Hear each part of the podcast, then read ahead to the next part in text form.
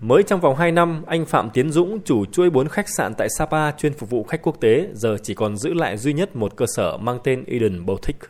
So với nhiều nhà đầu tư khác tại khu du lịch này, anh Dũng vẫn cho rằng bản thân là người may mắn trụ lại được sau cơn bão dịch. Từ khi được tin chính phủ đồng ý mở cửa du lịch, một số khách nước ngoài đã chủ động liên hệ lại với cơ sở anh Dũng, mừng nhiều mà lo cũng không ít vì trước mắt còn bộn bề việc phải làm, từ xây dựng phương án trang hoàng cơ sở vật chất đến kiện toàn đội ngũ nhân sự chỉ còn một phần mười so với trước kia.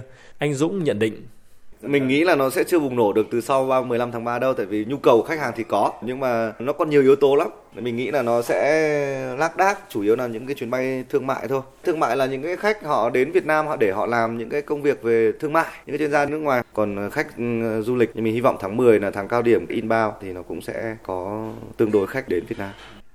Còn anh Nguyễn Đăng Thu, chủ homestay Cầu Mây Eco Home ở Tả Văn, Sapa cũng đang tất bật chỉnh trang cơ sở của mình chờ đón khách quốc tế.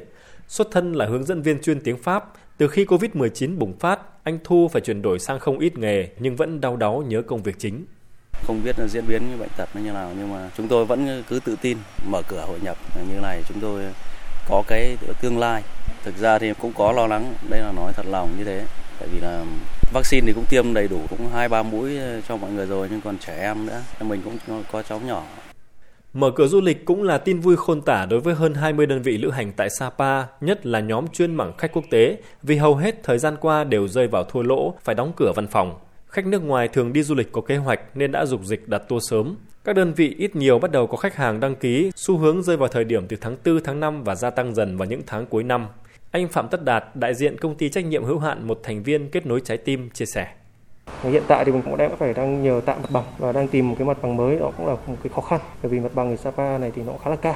Bọn em có một cái thuận lợi rất là lớn, 100% hướng dẫn là người Mông và người Giao. Nghĩa là bà con dân bản ấy, thì người ta rất là gắn bó rồi. Trong cái thời gian đại dịch, người ta không đi tour thì có thể ở nhà trồng cấy. Thì khi mà cần thì bọn em chỉ cần thông báo trước thôi là bà con rất là sẵn sàng rồi. Số hướng dẫn viên tại điểm biết ngoại ngữ sinh sống ngay tại bản làng là lợi thế của Sapa vì có thể dễ dàng kích hoạt trở lại. Nhưng nhân lực vẫn là bài toán khó đối với địa phương này khi mở cửa du lịch. Theo bà Hoàng Thị Vượng, trưởng phòng văn hóa thông tin thị xã Sapa, ngoài số lượng không nhỏ nhân sự tại các cơ sở lưu trú, nhất là bộ phận lễ tân, thì đội ngũ điều hành tour và hướng dẫn viên quốc tế ở Sapa đang thiếu hụt trầm trọng. Trước kia, số hướng dẫn có thẻ quốc tế của Sapa vào hơn 100 thì nay còn khoảng 20 người cũng cần phải có thời gian để cho các cơ sở sốc lại và Sapa cũng hỗ trợ các đơn vị kiện toàn lại các cái hoạt động trong thời gian tới.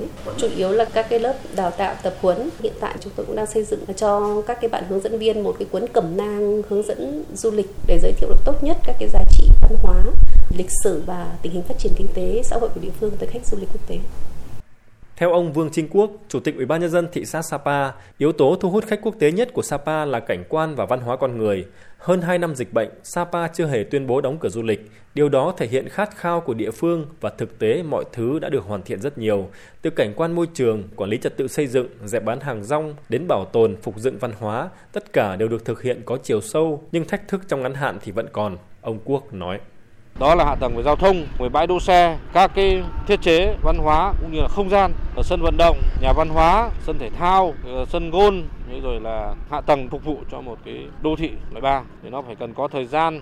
Thứ hai nữa là một cái áp lực cho thị xã Sapa đó là phải quản lý và thực hiện đúng theo quy hoạch không để phá vỡ. Thế thì như vậy nó phải là cả chính quyền người dân và cộng đồng doanh nghiệp là phải cùng đồng thuận. Hiện quy hoạch chung xây dựng khu du lịch quốc gia Sapa đến năm 2040 cũng đã được hoàn tất các bước cuối cùng để trình Thủ tướng phê duyệt. Đây sẽ là cơ sở quan trọng để xây dựng một Sapa mang tầm quốc tế như mục tiêu đề ra. Là thương hiệu nổi tiếng, sở hữu nhiều lợi thế, Sapa chắc chắn sẽ vẫn nằm trong danh sách ưu tiên lựa chọn khi mở cửa du lịch. Nhưng địa chỉ này có thực sự trở nên đẹp hơn, mới mẻ, hấp dẫn hơn hay không, du khách mới là người nắm giữ câu trả lời.